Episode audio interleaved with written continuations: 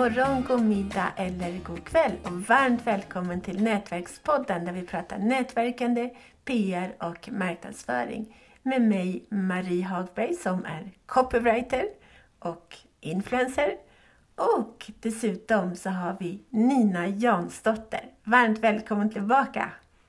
Hej Marie och tack!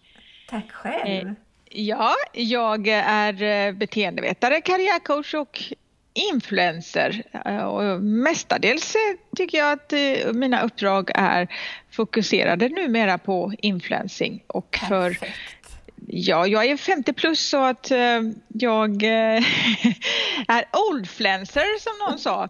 Så jag har en liten mognare och senior målgrupp. Perfekt. Och, och jag tänker så här att om man då lägger vansinnigt mycket tid, som både du och jag Marie, vi gör Marie, i sociala medier. Då kan det ju vara bra att göra en liten uppföljning och se om en strategi håller, eh, om, det, om man behöver ändra på någonting eller ja, hur bra det går, hur framgångsrik man har varit under en viss period då med sin insats. Mm, brukar, du, brukar du tänka så eller du kör bara på? Nej, jag kör bara på. Ibland så, ibland så får man ju något meddelande från LinkedIn hur många, hur många visningar man har haft eller sådär. Men då har jag lyckats glömma bort hur många det var förra gången så det gör, det gör ingen skillnad direkt. Mm, Okej. Okay. Eh, men jag har några punkter som jag skulle vilja lyfta mm. som man eh, rätt enkelt ändå kan hålla koll på. Mm. Även om man inte är så där väldigt noggrann av sig så kan man ändå få en viss känsla för om ens ansträngning och tid man har lagt eh, om det har varit bra eller om man skulle gjort något annat istället för att hänga i sociala medier. Det låter superbra. Eh, antalet följare kan man följa över tid och då tänker jag att både man kan hålla lite koll på att man behåller de gamla eh, och att man får några nya. Så kan man ju ha lite olika strategier. En del kan ju ha strategin att de vill bara vara kopplade ihop med de som man känner och de som man hinner prata med i sociala medier. De man, man själv hinner se dem i flödet och gilla och kommentera. Därför att man tycker att det är trevligare att eh, man helt enkelt interagerar mer med dem man, eh, man har kontakt med. Men man kan ha olika strategi. Både du och jag Marie har ju alltid byggt väldigt stora nätverk. Mm. Och då kan man ju inte prata med var och en av dem. Nej. Nej, det är lite pinsamt bara att regelbundet få förfrågningar. Ja, du känner ju den här personen. Hur känner ni varandra? Ja, just det. ja, jag brukar säga ja, jag känner. Jag har 30 000 kontakter på LinkedIn. Jag känner eh, tyvärr inte alla, men det är ganska många ändå har jag mm. faktiskt träffat. Mm, det är bra. Så då kan man kolla på antalet följare, antalet visningar ens inlägg har fått och både ett enskilda, enskilda poster och totalen över eh, vad man har lagt ut och om det då är mer eller mindre om man jämför med föregående månad. Mm. Eller vecka, hur man nu väljer att hålla koll. Och då kan man ju se då på de inläggen som man har gjort om det var något speciellt som nådde ett högt antal visningar. Vad det var för någonting som gjorde att det blev så då. Mm. Då kan man ju också lära sig lite om vilken typ av strategi som funkar för en själv och de som följer den. Mm. Man kan också titta på interaktionen hur väl har du eh, lagt inlägg som har fått många kommentarer, eh, delningar eller som har skapat då att ditt nätverk har velat svara och eh, föra dialog kring det som du har lagt ut. Och det är ju ofta det som, som gör att antalet visningar ökar.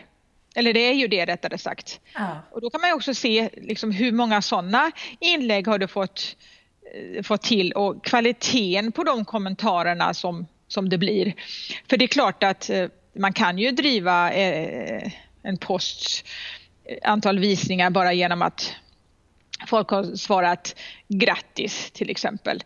Men jag är ju mer ute efter fördjupad interaktion.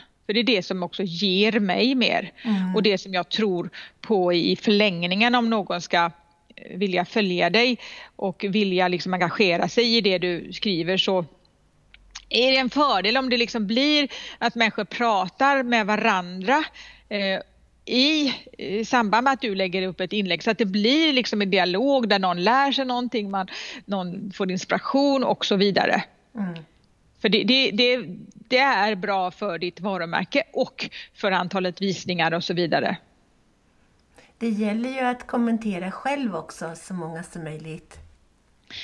Om du är den som eh, kommenterar oss andra så ökar chansen att de skulle vilja vara hos dig och, och kommentera tillbaks.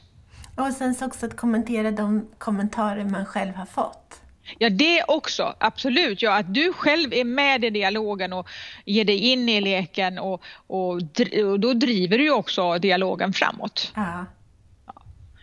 Och det kan ibland för min del då vara rätt tufft eftersom jag har bra förmåga att få igång mitt nätverk. Och då kan det bli väldigt mycket kommentarer och det kan verkligen ta timmar för mig att, att jobba med det resultatet. Men det, det krävs ju. Jag kan inte bara lägga ut saker och sen aldrig svara för det, det är inte populärt. Nej. Nej. Eh, Okej. Okay. Och eh, det kan också vara en mätning kring antalet eh, bokningar du får då. Det kan vara mm, digitala möten eller eh, antal köp om du säljer någonting så att du har lagt ut en, ett erbjudande på en tjänst eller produkt, alltså hur många då som köpt, faktiskt köpte någonting. Även eh, hur din trafik till hemsida, blogg eller extern kanal har varit. Om du har lyckats eh, få någon då att till exempel du hade en intention om att de skulle skriva upp sig på ditt nyhetsbrev. Och hur många sådana nya prenumeranter fick du då under en viss period? Mm. Nyhetsbrev är ju någonting som du har jobbat lite mer med än jag har gjort Marie. Till exempel. Ja. Nu ska jag lansera mitt nya nyhetsbrev. Mm. Vad ska det handla om? Skrivtips. Skrivtips? Ja. ja. men då kan ju det vara ett, eh, ett mått som du kan använda. Hur många nya prenumeranter fick du genom din närvaro i sociala medier? Ja under en månad och så jämför du med nästa. Då kan du fundera på vad var det som gjorde att du fick så extra många i den månaden? Mm. Om det var något speciellt som du gjorde och, och, skrev eller många timmar du la och så vidare som gjorde att du fick ett bättre resultat. Mm. För de som söker eh, personal och eh, arbetsgivare så kan ju det också vara ett mått då på ens eh, framgång i sociala medier. Hur många spontanansökningar man får där människor skickar CV och vill jobba med er för att ni verkar så coola och trevliga efter att de har följt er i sociala medier. Alternativt respons på jobbannonser som man har lagt ut. Mm. Sen tycker jag det är intressant att eh, också ha såklart tidsaspekten med. Därför att om du har jobbat extremt mycket då är det ju förhoppningsvis så att du har fått bättre resultat på antal visningar och så vidare och nya kontakter. Men om du har, eh, alltså att man lägger in det på något vis. Så här, nu jobbade jag tio timmar här, vad gav det? Så att man också kan se att, att man jobbar smart. Det är ju kanske bättre att hitta vägar att jobba fem timmar och få lika bra resultat som när du jobbade tio timmar för du jobbade smartare. Mm. Verkligen. Det är lätt att det blir så här slöskrollning och sånt. Det är klart att man måste scrolla sitt flöde och allting är inte planerat men jag vill bli bättre på att använda min tid, min tid med omsorg. Mm. Att, att jobba faktiskt lite mer strategiskt för att jag lägger ibland lite för många timmar. Mm. Säger detsamma. Och sedan finns det ju den aspekten att eh, vissa bolag eller personer har en reklambudget att lägga i sociala medier. Och då får man ju också mäta hur, eh, hur mycket pengar du la och eh, hur effektivt det då blev att du betalade en slant istället för att du jobbade själv i fem timmar för att få organisk trafik. Och ibland kan det vara bättre att, så som vi ibland har gjort Marie när vi har jobbat med våra e-kurser med självkänsla, att, eh, att lägga någon hundralapp på att sponsra ett inlägg mm. och nå ut till fler och fler utanför ditt nätverk kan ju också vara en idé. Men det är också någonting som man kan mäta då, hur stor pott man hade och hur, hur den här potten eh, i kombination med de timmarna du la, hur effektivt eller, eller inte det blev. Mm. Så att vi lär oss någonting. Mm. Hur vi ska jobba med mindre ansträngning och få bättre resultat. Åh, oh, det låter toppen. Eller hur? Ja, det vill vi. Och då eh, såklart tycker vi att det är roligt om någon som lyssnar har någon erfarenhet som ni vill dela med oss och vi finns ju då i sociala medier framförallt eh, på Facebook och LinkedIn. Ja.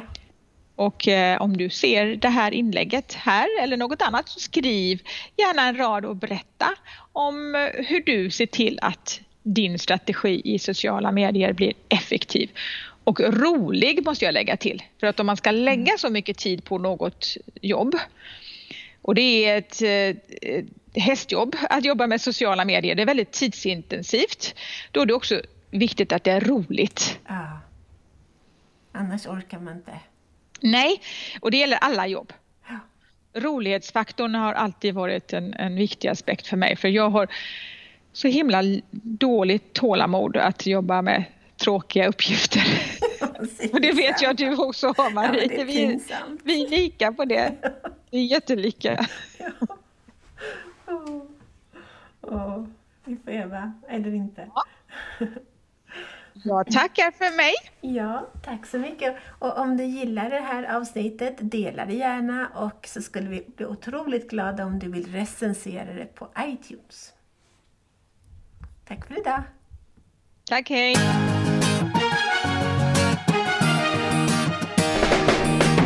Tack för att du har lyssnat på Nätverkspodden om nätverkande, PR och marknadsföring med Nina Jansdotter och Marie Hagberg.